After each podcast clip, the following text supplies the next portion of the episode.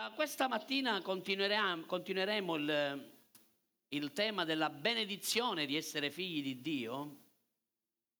Domenica scorsa ho appena iniziato su questo argomento perché questo è l'anno della pienezza. Il Signore desidera portare la sua Chiesa, i suoi figli, in un territorio di pienezza. Quando parlo di pienezza parlo naturalmente dal punto di vista spirituale, dell'anima, del corpo, materialmente, economicamente, in ogni area della nostra vita. Amen? Perché la redenzione è completa. Gesù ha redento l'umanità e lui ha redento l'umanità non soltanto nello spirito, ma anche nell'anima e nel corpo. Così lui ha compiuto una redenzione piena, perfetta, completa, che riguarda lo spirito, che riguarda l'anima e che riguarda il corpo. Così Efesini capitolo 1, verso 3, riprendiamo un attimino il tema di domenica scorsa. Efesini 1, verso 3. Paolo l'Apostolo dice, benedetto sia Dio. Lui è già benedetto, però Paolo afferma, eh, come dire, un, eh, affettuosamente il, dal suo cuore, Signore, sii benedetto per quello che fai, no? Come un ricevi onore, ricevi gloria in questo senso, perché Dio è già benedetto, Lui è l'Iddio di ogni benedizione. Amen. E dice Padre del Signore nostro Gesù Cristo, che ci ha benedetti, infatti, il Padre del Signore nostro Gesù Cristo, ci ha benedetti con ogni benedizione, dillo insieme a me, con ogni benedizione spirituale nei luoghi celesti in Cristo. Allorché in Lui ci ha eletti prima della fondazione del mondo, affinché fossimo santi e irreprensibili davanti a Lui nell'amore, avendoci predestinati ad essere adottati come suoi figli per mezzo di Gesù Cristo, secondo il beneplacito della sua volontà. Così abbiamo imparato già domenica scorsa che c'è una connessione, vi ricordate quando vi ho insegnato questo? C'è una connessione tra i cieli e la terra. Quando Dio ha creato i cieli, Dio ha creato i cieli con lo scopo di benedire la terra. La terra non è autosufficiente, la terra ha bisogno dei cieli, perché la vita viene dai cieli. Così la terra senza i cieli, lo stiamo vedendo, l'uomo senza Dio cosa sta facendo? Sta andando sempre di più in un'autodistruzione, in un degrado cercano e chiamano progresso quello che poi invece è un regresso, perché poi invece di andare a migliorare le cose vanno sempre a peggiorare. Perché l'uomo senza Dio non può gestire la propria vita. Abbiamo bisogno di essere connessi con Lui. Perché abbiamo bisogno di essere connessi con Lui? Perché Lui è la fonte di ogni benedizione. Paolo ha detto Dio il Padre del Signore nostro Gesù Cristo che ci ha benedetti con ogni benedizione. Così la fonte è sempre Dio. La fonte della tua benedizione si chiama Padre Celeste. Dio è Lui che ti benedice. Poi Dio, come dico sempre, usa dei mezzi per benedire. Usa per esempio i tuoi talenti, quello che tu hai studiato, le facoltà, le tue abilità, ma tutto quello che tu sei e hai è frutto della sua grazia nella tua vita. Così Dio usa poi il tuo lavoro per benedirti, per esempio. Attraverso il lavoro tu puoi avere delle risorse economiche per poter vivere. Ma la fonte è sempre Dio. Ora l'errore che molti fanno cos'è? Concentrarsi verso il mezzo che Dio usa e trasformare il mezzo in una fonte. Allora noi non dobbiamo cadere in questo errore, perché la fonte è Dio. Poi Dio usa dei mezzi, chiamiamoli così, che servono per benedire la nostra vita, perché Lui ama benedire la nostra vita. Amen? Così Dio ha fatto in Cristo Gesù un patto con l'uomo. Infatti dice, in Lui siamo stati benedetti con ogni benedizione spirituale nei luoghi celesti. Queste benedizioni, ogni benedizione spirituale dove si trovano nei luoghi celesti. Domenica scorsa vi ho fatto la domanda come mai non, Paolo non ha scritto nei luoghi terrestri e ha scritto nei luoghi celesti? Perché le benedizioni sono nel mondo spirituale. Attraverso la nostra fede noi afferriamo le promesse del cielo che sono spirituali ma diventano reali e naturali, si concretizzano nel naturale.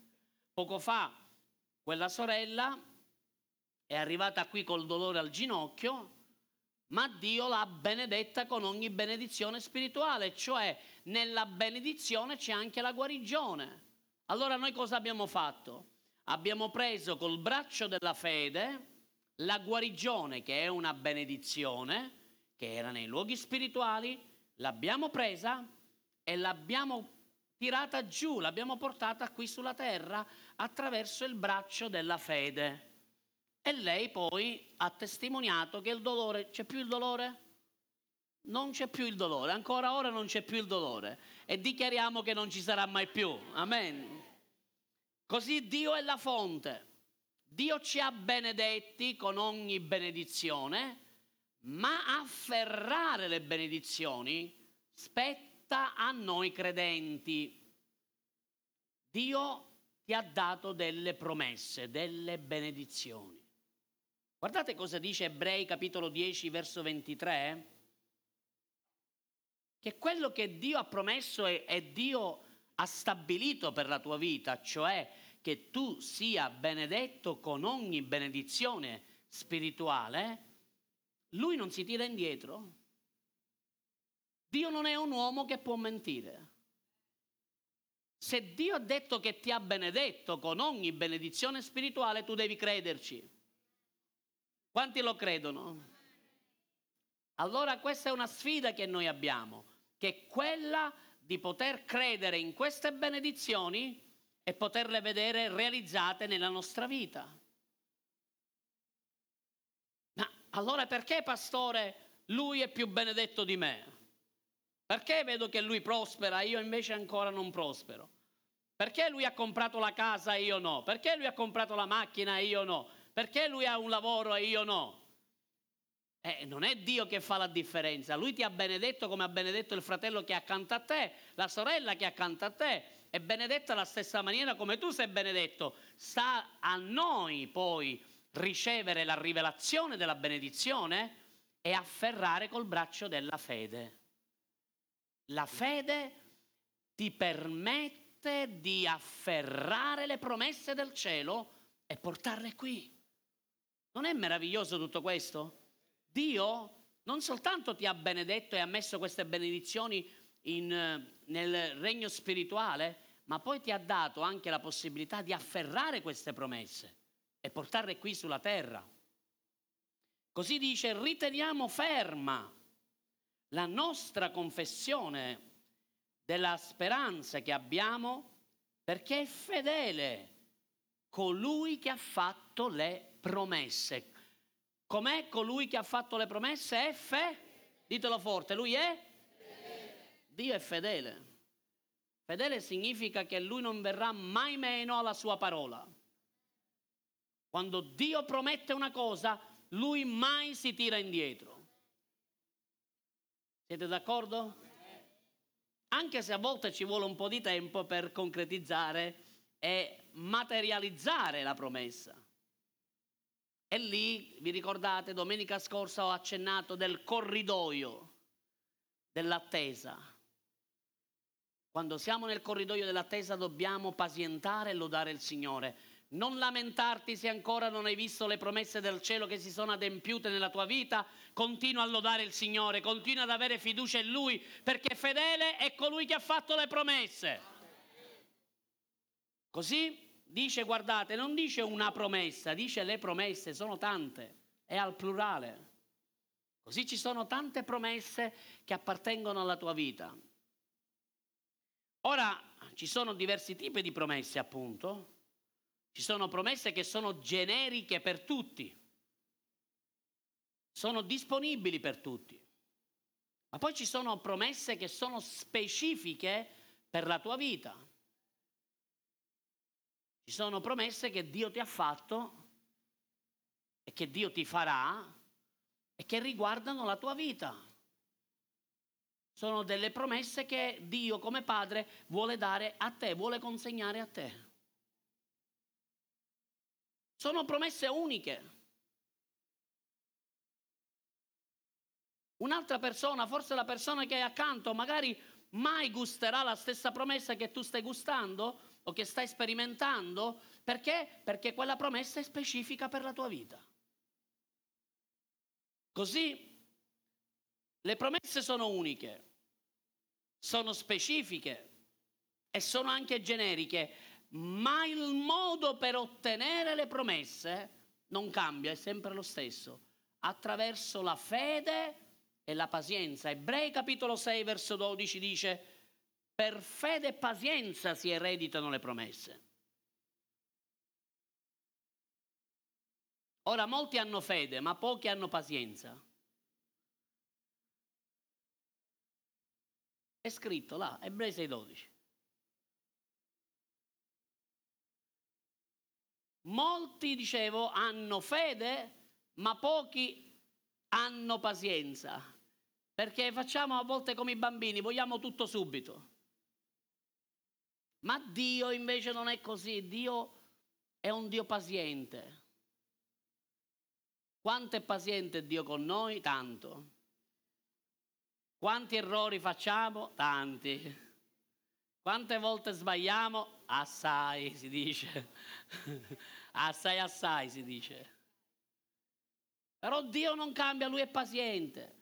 Si mette là con calma, ti aspetta, tu cadi, sbagli, sbatti la faccia al muro e Lui è sempre là che dice io ti amo lo stesso.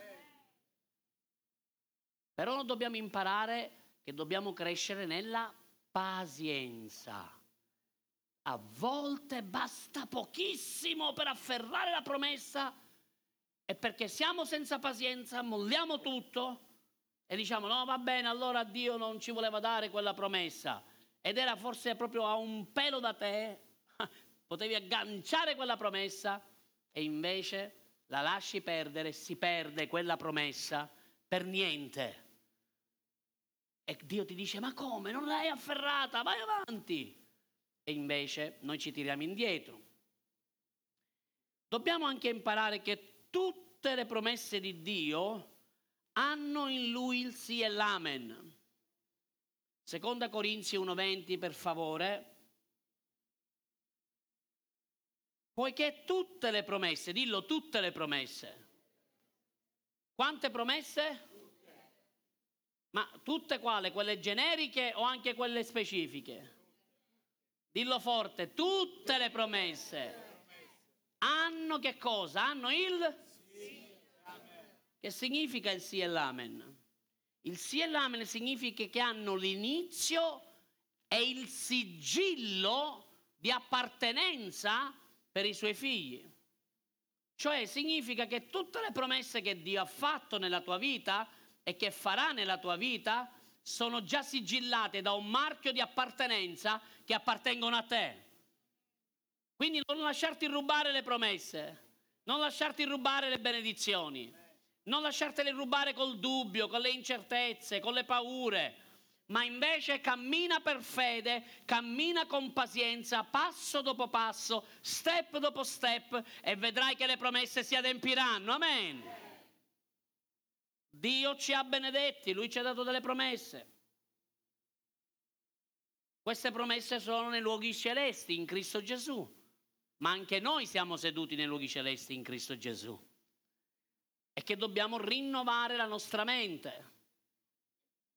Abbiamo bisogno di rinnovare la nostra mente con la parola di Dio. Dio ha detto nella sua parola, ritorniamo un attimo in Efesini 1 verso 5, Possiamo spegnere ogni tanto il catamaran e poi lo accendiamo perché casa muore lo capro. Nella nuova chiesa non ci sarà cataramarano, questa è una promessa. Non la fa il Signore, la faccio io. Non ne voglio il catamarano.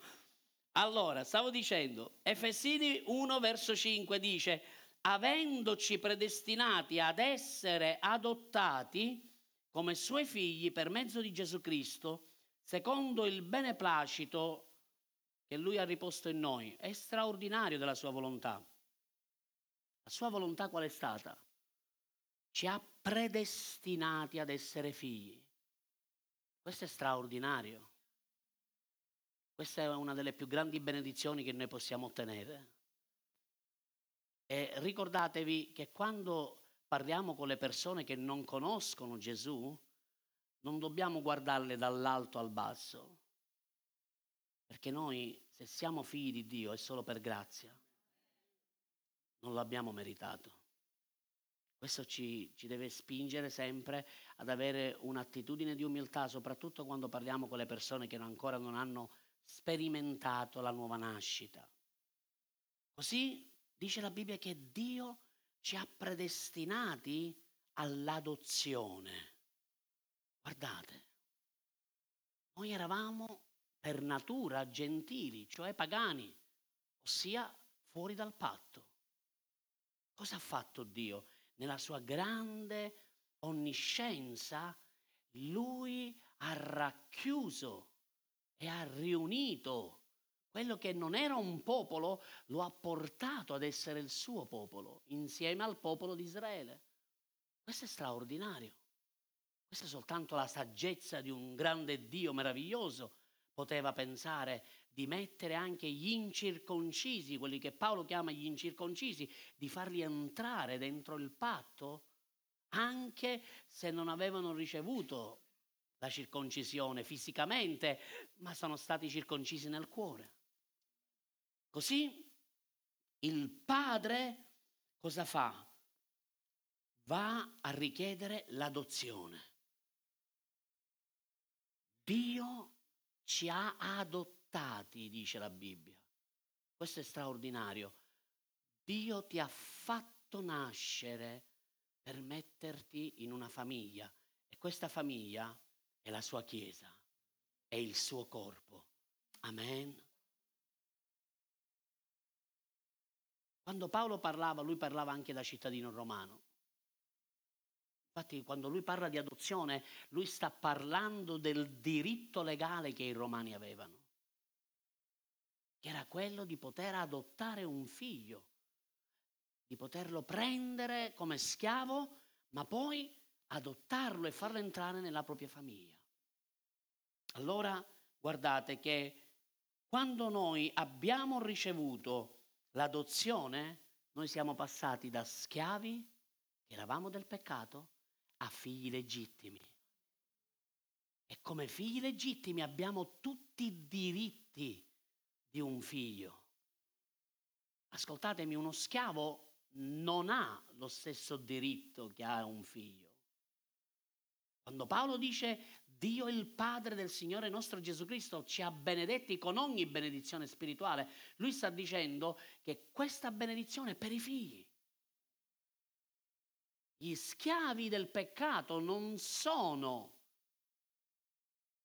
e non possono godere della stessa benedizione che invece un figlio può avere, perché il figlio ha il diritto di essere benedetto e ha il diritto legittimo di chiedere l'eredità che il padre ha.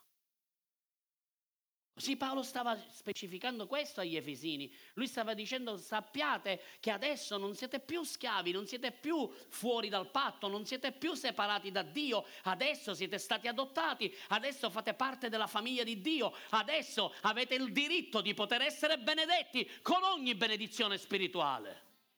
Oh, alleluia! Questa è straordinaria questa rivelazione che ci viene data. Agli occhi della legge tu sei un figlio, perché sei stato scritto al comune del cielo. Appartenenza, chi sta qua appartiene? Da noi in Sicilia si dice chi sta il figlio è? A qua appartiene chi sta? E c'è il nome poi tal dei tali. Ah, ok. Allora tu appartieni al nome del numero uno, all'Iddio onnipotente. Amen. Quando tu cammini, Satana si deve piegare perché riconosce che tu sei un, di, sei un, figlio di Dio e anche tu hai la natura di Dio dentro il tuo cuore e nessuno può toccare la tua vita. Quando i demoni ti vedono, si devono mettere gli occhiali da sole perché tu risplendi di luce. Alleluia! Sei un figlio legittimo, non illegittimo. La Bibbia parla di figli legittimi. Sapete che noi possiamo cadere nell'errore di diventare illegittimi?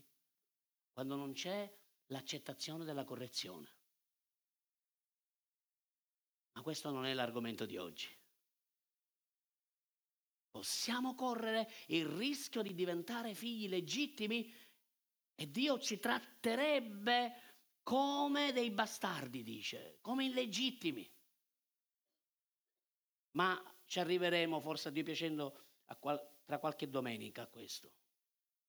Ora, i credenti nel Signore, mi piace perché quando dice egli vi ha adottato, questo se volete potete scriverlo, significa letteralmente dal greco che lui ti ha messo, ti ha preso da una posizione, dalla terra e ti ha messo insieme alla sua famiglia.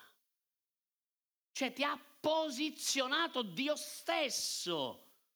È come quando un padre prende dalla culla il proprio figlio e ti prende e ti prende fra le sue braccia e ti porta a sé. E Dio sta dicendo io ti ho preso da là e ti ho portato in una posizione. Infatti la parola greca è, vabbè, evitiamo che bello, vabbè, son plus, una cosa del genere. Quindi dice, siamo stati messi da Dio stesso nella posizione di figli. Oh, guardate, non ti ha messo un angelo nella posizione, è Dio che ti ha messo.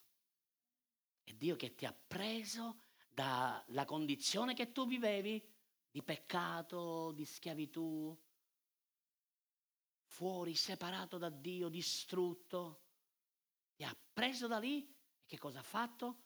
Ti ha messo nell'anagrafe, ti ha fatto scrivere, nell'anagrafe del cielo c'è, c'è scritto questo appartiene alla famiglia di Dio, è figlio mio. Così alcune volte le persone chiedono, ma se Dio nel giorno della creazione sapeva che Adamo eh, avrebbe peccato, come mai ha portato avanti eh, la sua creazione, il suo piano? Eh, sapete a volte cosa noi possiamo dire? Perché Adamo non aveva la stessa posizione che Gesù aveva. Dio aveva un piano ancora più grande di quello di mantenere i suoi figli in Adamo. Dio ci ha presi da Adamo e ci ha portati in Cristo. Quindi nella lungimiranza Dio vedeva a lungo termine che ci sarebbe stata una posizione più alta di quella di Adamo.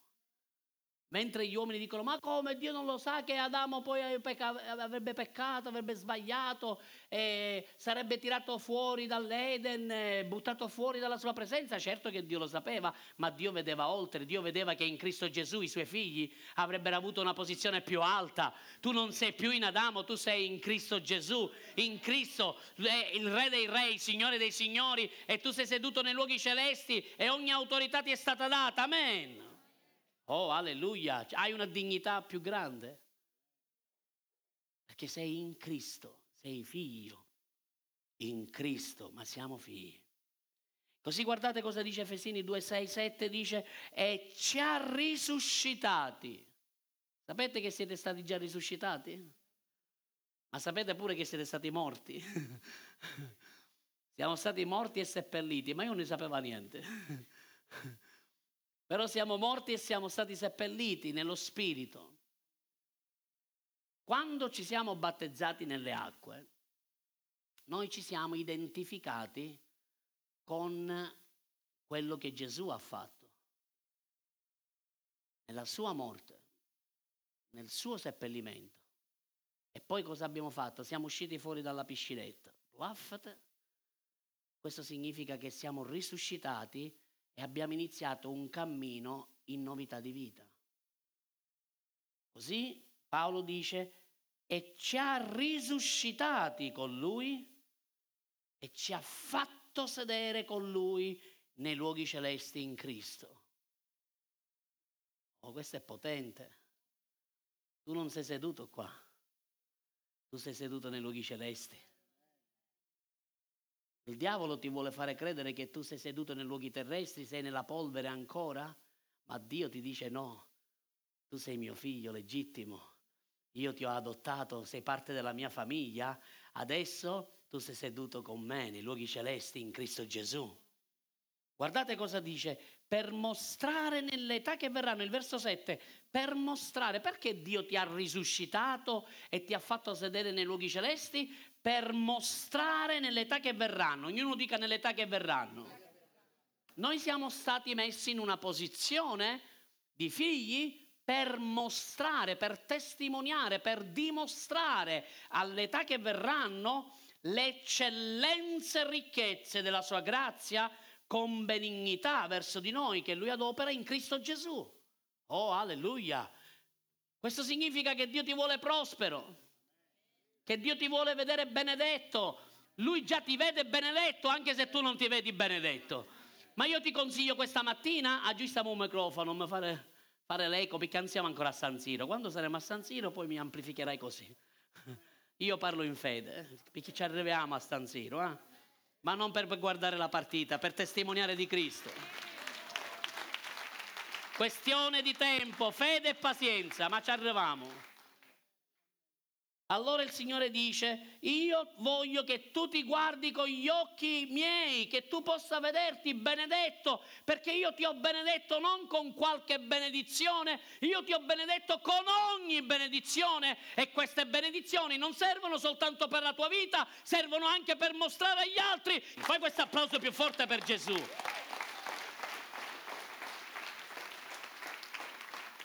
Smettila di essere tu.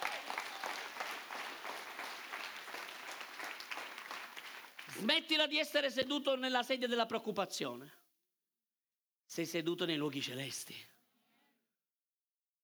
Smettila di sederti nella sedia dell'ansia, del dolore, dell'afflizione. Sei seduto nei luoghi celesti. Sei seduto nei luoghi più alti. Lascia andare il dolore, lascia andare l'ansia, lascia andare le paure. Tu non sei seduto in Adamo, tu sei seduto in Cristo. E se sei seduto in Cristo, allora vuol dire che non c'è spazio per l'ansia. Avete mai visto Gesù ansioso? Avete visto mai Gesù impaurito? Avete mai visto Gesù preoccupato? Mai. Perché? Perché lui sa a chi appartiene. Lui è il figlio di Dio. Così noi non siamo seduti qui Dillo alla persona che è accanto a te. Tu mi vedi qui, ma non sono seduta qui. Diglielo di nuovo, però diglielo ridendo. Non glielo dire tutto depresso, diglielo ridendo. Alleluia. Tu sei seduto nei luoghi celesti in Cristo Gesù. Tu sei seduta nei luoghi celesti in Cristo Gesù. Voi siete seduti nei luoghi celesti in Cristo Gesù. Amen. Alleluia.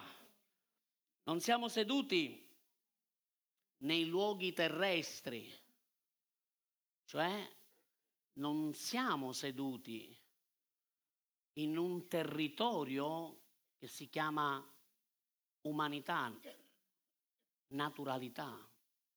Noi siamo seduti nei luoghi celesti, siamo, siamo seduti nei luoghi più alti. Gesù è seduto adesso nel posto accanto alla maestà di Dio. Puoi afferrare questo concetto, ci vuole una grande rivelazione. La parola originale dice voi siete seduti dentro di Lui, in Cristo. Sei seduto dentro di Lui perché è come se Lui ti avesse dentro il suo corpo, perché tu sei parte del suo corpo. Così dice, siamo seduti in uno di celesti, ma poi dice anche siamo stati benedetti con ogni benedizione. Quindi non ti manca nulla. Dì alla persona che accanto a te non mi manca nulla. Non avere paura che qualcosa ti manchi nella tua vita perché Lui è Dio e Lui ti ha benedetto con ogni benedizione spirituale e se Lui ti ha benedetto con ogni benedizione spirituale nulla ti mancherà. Amen. Alleluia.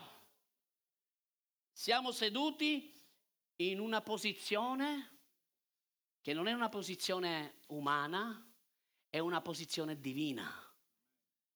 È solo per alcune persone, per i figli del re. Dio non condivide con nessuno il suo trono. Un re non condivide ness- con nessuno il proprio trono, tranne con i figli. Siete qui? E Dio ha condiviso con te il trono. Ti ha fatto sedere in una posizione, ma ascoltatemi, la sedia dove tu sei seduto è una sedia che è chiamata il trono, è il trono tutto d'oro. Tu ti vedi in una sedia di plastica, ma Dio ti ha messo in un trono che è tutto d'oro. Il trono regale, di regalità, di autorità. È lì che Dio ti vuole fare vedere. Oggi vuole dipingere questa immagine nella tua vita. Quando Satana viene da te e tu con tanta nonchalance dici, ehi, piccolo vermiciattolo, che cosa vuoi da me? Non gli rivolgere nemmeno la parola. A volte il re con tanta autorità dice, ehi, vai via. Shh. E poi arrivano i sudditi, li prendono, li portano via. Noi siamo posizionati, ma siamo anche fortificati. Il fatto che sei seduto in Lui, hai la forza di Dio dentro di te.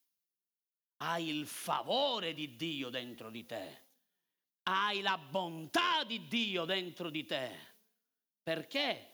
perché sei in Cristo e Lui ti ha messo nella sua posizione. Guardate quanto è meraviglioso Gesù. Lui è il re, lui è il figlio. Poteva dire, eh, ma io ho sofferto per tutti, mi tocca ora stare sul, re, sul trono del re. Invece lui cosa fa? Ha preso tutti noi, ci ha adottati ci ha messo accanto a Lui. Dove sarò io, lì sarete anche voi, accanto al Padre mio. Ora quello che più mi rattrista, sapete cos'è? Quando i figli di Dio camminano in un livello che è quello naturale. Questo mi rattrista. Quando si legano mentalmente o si intestardiscono in alcune cose che riguardano le cose naturali della vita, quando Dio invece vuole portarti a vivere una vita di eccellenza, a vivere una vita più alta, non una vita mediocre, non una vita scarsa, ma una vita alta, superiore. Ma non per guardare dall'alto al basso le persone, ma per servirle con amore dall'alto verso il basso. Così questo significa che tu hai quella posizione e ce l'hai perché sei in Cristo. Hai ogni benedizione. Ed è vero, è una grande verità, ma ce le hai perché sei in Cristo. Non è per i tuoi meriti. puoi fare nulla per averli. Qui si azzera l'ego e l'orgoglio umano, che pensa di poter meritare o conquistare o comprare tutto quello che vuole con il proprio io, con la propria indipendenza, con la propria forza, le proprie energie. E Dio dice no. Se tu vuoi stare nella mia posizione, devi camminare con umiltà, con fede, devi fidarti di me, perché io mi sono sostituito al tuo posto, ho preso io il tuo posto per farti sedere accanto a me. Questo è il frutto della grazia. Nessuno merita niente. Questa è l'immensa grazia che Dio ha mostrato, messo a nostra disposizione. Non lo meritavamo. Mi piace il Salmo 113, dice, Egli ci ha preso dal fango. Oh, questo è un verso a me molto caro. Lui mi ha preso dal fango. Mi ha fatto sedere con i principi del suo regno. Mi ha preso e mi ha portato in una posizione che non meritavo. Non avevo la dignità è Lui che mi ha dato la dignità. Se siamo seduti in Lui e riceviamo forza, riceviamo favore, riceviamo bontà, ma un'altra cosa che riceviamo è autorità nei luoghi celesti per mostrare. Dio ti ha affidato un compito. Dio dice io ti benedico, io ti ho benedetto e ti benedirò ma tu devi mostrare agli altri perché sei in questa posizione.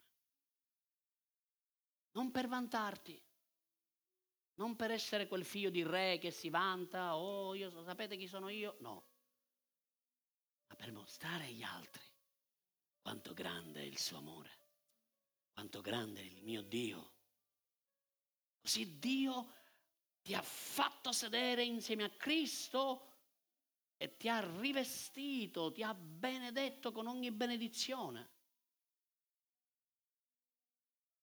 Il fatto che tu sia benedetto nei luoghi celesti significa che sei lontano da quello che il mondo ti offre. Molti vogliono la benedizione, ogni benedizione del cielo, ma vogliono vivere nel, sempre con la mentalità del mondo, con il sistema del mondo. Ma non puoi vivere e realizzare la benedizione del cielo se hai la mentalità delle cose del mondo. Allora, le benedizioni di Dio sono rare, le più ricche, le più durature, hanno un valore inestimabile. Attraverso la tua fede tu puoi afferrare queste benedizioni. Ascoltatemi, nessuno, e dico nessuno, di coloro che non sono figli di Dio possono ereditare queste promesse, queste benedizioni. Per essere benedetto abbiamo bisogno di entrare nella famiglia di Dio. Abbiamo bisogno di nascere di nuovo. Abbiamo bisogno di fare l'esperienza di essere adottati. Questa adozione meravigliosa. Il padre ti prende da una posizione di schiavitù e ti porta in una posizione di figlio, di figlia. Che meraviglia. Quanto amore. Questo parla solo di amore. Lui ha pensato a tutto. Ora voglio dirvi una frase che il Signore mi ha detto ieri notte. Se penserai che io abbia fatto poco per te, allora anche tu farai poco per me. Ma se hai ricevuto la rivelazione della mia grande misericordia per te, allora mi sarai molto grato e farai molto di più di quello che stai facendo ora. Che tenerezza, ma che profondità. Sapete perché la gente non si arrende a Dio? Perché non ha la rivelazione. di quello che Dio ha fatto per loro. Abbiamo bisogno anche noi di ricevere questa profonda rivelazione. Quanto fatto Dio per me? Perché forse lo sappiamo qui, ma non abbiamo ancora afferrato veramente quello che Lui ha fatto. Perché un giorno, disse San Giovanni, un giorno lo vedremo come Egli è e vedremo anche noi come siamo realmente. Sapete cosa io mi aspetto? Che quando saremo in cielo e vedremo che saremo scampati dall'inferno, diremo mamma mia, ma non avevo proprio capito nulla nella terra. Quello che Dio ha fatto per me è così grande, Signore, grazie perché anche se non l'ho capito, mi hai dato la grazia di arrivare fino alla fine. Perché quello che Dio ha fatto è molto più grande, molto più grande di quello che tu stai pensando, immaginando, credendo. Questa rivelazione ti spingerà ad arrenderti di più e a fare di più per Lui. La fede afferra le benedizioni. Gli ultimi sette minuti e poi vi lascio andare via. La fede afferra le benedizioni dei luoghi spirituali.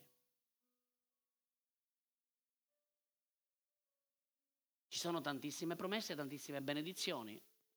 Ci sono diversi livelli di benedizioni. Quando Dio ha creato l'uomo la donna li ha messi nel giardino dell'Eden, Dio ha detto siate benedetti, fecondi e moltiplicatevi. Questi sono tre livelli di benedizione. Ora ci sono persone che si accontentano di stare alla prima benedizione. Dio vuole portarti al punto di essere fecondo, di moltiplicare. Il Signore vuole portarti attraverso la fede da un livello a un altro livello e proverà la tua fede, perché la fede viene provata. Se non superi la prova, la prova ti ritornerà anche a distanza di anni. Avete mai visto che si ripresentano delle prove nella nostra vita e diciamo ma come mai arrecai questa prova? E Dio ti dice figlio io voglio portarti a un livello superiore. Tu ti lamenti, dici oh, eh, qua, eh. e Dio invece dice ma io voglio portarti a un livello più alto. Ti sto ripresentando la stessa prova che tu non hai superato negli anni passati perché voglio il bene per te. Io voglio portarti al punto di essere ancora più benedetto di prima. Se tu mi rimani sempre lì e non superi quella prova caratteriale o mentale o di fede o di fiducia o di coraggio, se non ti lasci andare, come Pietro fece quando Gesù lo chiamò tra le acque. Vieni Pietro. Signore, se sei tu, comandami di venire. Pietro uscì dalla barca e in modo soprannaturale, in mezzo alla tempesta, camminò sulle acque. Il mare non era calmo, era agitato. Pietro ha fatto dei passi straordinari che nel mondo naturale e razionale è impossibile perché non puoi mettere i piedi sulle acque che è un liquido, affondi. Ma questo ti dimostra che quando tu ti fidi di Lui, quello che è impossibile diventa possibile. La fede ti fa camminare nei miracoli. La fede ti fa entrare in un livello superiore. Dio desidera che la tua fede cresca. Dillo alla persona che è accanto a te, Dio vuole che la tua fede cresca. Diglielo di nuovo, Dio vuole che la tua fede cresca, diglielo. Davide, Dio vuole che la tua fede cresca. Rosi, Dio vuole che la tua fede cresca. Non vuole vederti sempre lì. Ti dico di più, lui ti ripresenterà la prova, la stessa identica prova e tu dirai è impossibile. Signore, perché? Si sta ripresentando tutto come un anno fa, sei mesi fa, tre mesi fa, dieci anni fa. E tu dici, pensavo di averla superata. E invece no. E Dio ti dice, io ho preparato qualcosa di meglio per te. Io voglio che tu abbia una fede attiva, che tu superi la montagna, che tu dica a quella montagna spostati di là, io non ti permetto di impedirmi di camminare e andare al di là perché Dio, mio Padre, mi ha messo in una posizione più alta e io andrò in un livello che è più alto perché Dio è con me. Oh, alleluia!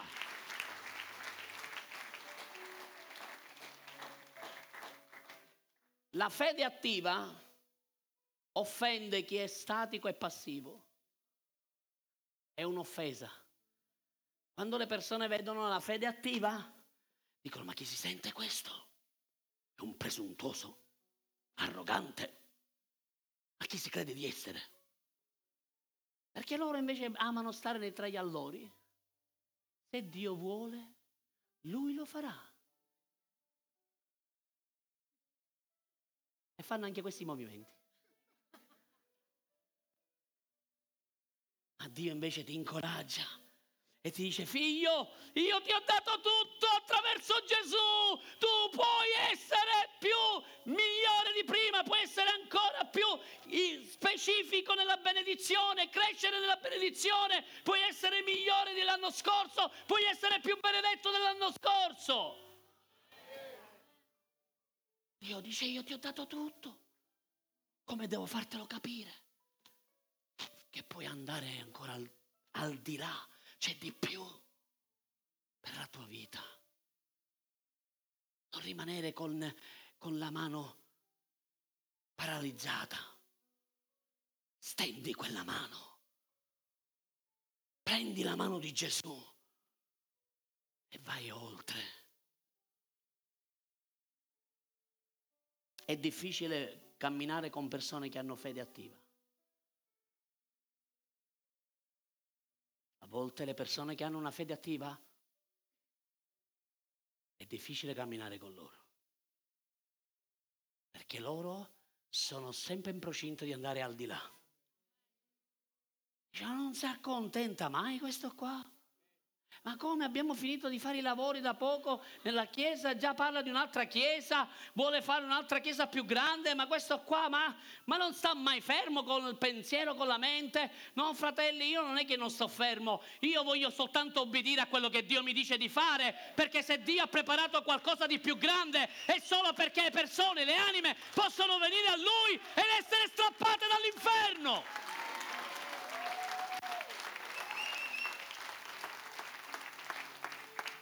Una volta una sorella mi ha detto, pastore, io vado via, vado in un'altra chiesa più piccolina. Perché a me piace stare. Ho detto, sorella, Dio ti benedica, vai nella chiesa più piccola. Mi dispiace, noi abbiamo una visione per una grande chiesa. Questo non significa che le persone non vengono curate, questo significa che c'è tanto lavoro, lo so, ma se questo è quello che Dio ci ha destinati, noi vogliamo soltanto obbedire a loro, al Padre, al Figlio, allo Spirito Santo non possiamo tirarci indietro. Chi vive con una fede attiva ragiona in modo soprannaturale. Non ragiona in modo naturale come il mondo.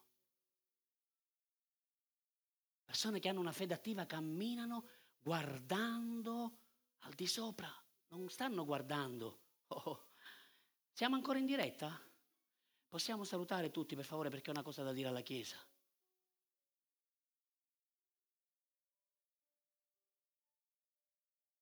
Fammi cenno, Dani. Grazie. Un mese fa eravamo in banca dal direttore e il direttore ci ha detto, mi raccomando, nel giorno della delibera voi dovete avere il 30% dell'importo per comprare la, la chiesa, il nuovo edificio, altrimenti non possiamo darvelo. E noi mia moglie eravamo lì seduti di fronte a lui, ci siamo guardati e abbiamo detto, non si preoccupi, noi avremo tutto l'importo che serve. Ma siete sicuri? Ci vedeva così. Sì, sì, sì, sì, non si preoccupi. No, perché io vedo dal vostro conto corrente che al momento non... E io ho detto, non si preoccupi. I primi di dicembre un fratello mi ha chiamato, mi ha scritto e mi ha detto, pastore, prega per me perché io ho un importante movimento economico che devo fare. E se tutto andrà bene, io voglio fare la mia parte con il Signore e voglio offrire al Signore una donazione. Mi ha detto, ok, pregherò per te. Avevo appena chiuso con lui e subito mi sono messo a pregare per lui e per quell'operazione. Poi ho soltanto ringraziato il Padre, ho detto Padre, tu sai che la Chiesa sta facendo enormi sforzi, ognuno di noi sta facendo delle donazioni che sono fuori dalla nostra misura per arrivare all'obiettivo. Così tu sai che noi abbiamo bisogno di questo 30%. Bene, è passato un mese circa, un mese e qualcosa. Questo fratello al ritiro mi ha chiamato a parte. Io avevo soltanto ringraziato il Signore, poi ho detto, vabbè, sai, non sai i tempi che uno ci impiega a fare questi lavori qui, queste operazioni? E così lui mi ha chiamato e dice, pastore, sai, voglio dirti una cosa, ho una bella notizia da darti. È andata a buon fine quell'operazione. Dio mi ha benedetto. Adesso io voglio benedire la Chiesa per come avevo detto. Ho detto, il codice IBAN è sempre uguale della Chiesa? Ho detto sì. Dice, ma tu me lo puoi mandare per scrupolo, è meglio, mandamelo. Perché ho una donazione da fare ed è una donazione abbastanza elevata. Poi mi guarda quasi col sorriso mi fa, dice, non vuoi sapere quanto devo dare per la Chiesa? E io gli ho detto, eh, non mi mettere in imbarazzo. Anche se poi lo, lo, avrei visto perché poi lo sai che online oppure sul conto della Chiesa lo puoi vedere. Lui mi dice no, la gioia di dirti che voglio donare alla Chiesa 110.000 euro.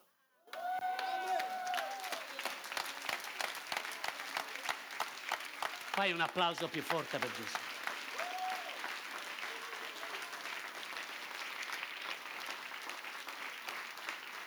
Ho dato l'Iban nei giorni dopo, un giorno dopo, non mi ricordo, e poi dopo qualche giorno lui ha mantenuto la parola e tutti i soldi che aveva detto erano già sul conto corrente.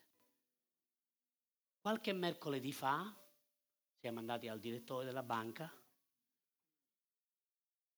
Noi eravamo tranquilli come sempre, cioè non è che il direttore ha detto, mi raccomando, ci stiamo avvicinando, adesso martedì uscirà il perito, deve fare la perizia, anzi continuiamo a pregare. Eh? E Metto dice, però poi dopo la perizia ci sarà la delibera. Ma voi ce le avete il 30%? E noi, sì! Ce le abbiamo! Ce le avete già sul conto corrente? Ho detto, sì! Abbiamo ricevuto un miracolo da parte di Dio. Ci ha guardato, ma veramente? Sì! Abbiamo stretto la mano e abbiamo detto non vediamo l'ora. Alleluia, fai un applauso al Signore.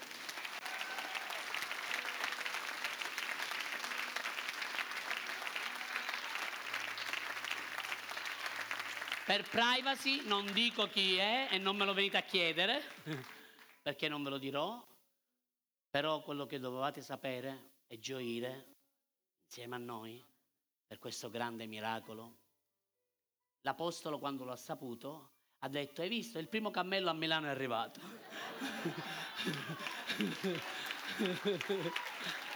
Fai un applauso più forte per Gesù, alleluia! Alleluia! La fede attiva cammina nel soprannaturale. Soprannaturale significa che tu non guardi le circostanze tu non guardi la realtà, tu stai guardando il proposito. Quando tu cammini al centro del proposito, poi Dio in un modo o nell'altro, Lui muove uomini, muove persone e ti fa arrivare tutto quello che ti necessita. Voglio dirvi una cosa, siete la mia famiglia, devo dirvela. Io credo e mi aspetto che entrati in questo nuovo livello, perché noi abbiamo ricevuto sempre grandi miracoli, anche economici, ma adesso parliamo di centinaia. E questo è un livello. Per noi come ministero e come Chiesa è un livello, cioè siamo entrati in un livello di benedizione che prima non eravamo. Questo fratello lui non lo sa, ma lui, questa famiglia, questo fratello, lui ha fatto entrare la Chiesa in un livello di benedizione maggiore. Quindi Dio lo benedirà doppiamente. Perché non solo perché il suo cuore è stato fedele a quello che aveva promesso al Signore, ma perché ha portato la Chiesa in un livello di benedizione economica che è molto più alto rispetto a prima. È come se Dio gli avesse dato una chiave ha aperto un livello. Quindi possiamo aspettarci miracoli più grandi. Alleluia. Possiamo aspettarci miracoli più grandi. E poi questo ci dimostra che Dio è coinvolto. Perché se Dio ha aperto le cataratte del cielo e ha riversato questa benedizione e ha dato coraggio, perché ci vuole coraggio anche per fare delle donazioni del genere. Perché io posso mettermi nei panni di questo fratello e dire, senti, io già ho operato, ho lavorato, è vero, Dio mi ha benedetto, magari riconosco qualcosina, ma lui è stato fedele, lui ha dato tutto quello che aveva promesso al Signore. E Dio lo benedirà ancora di più.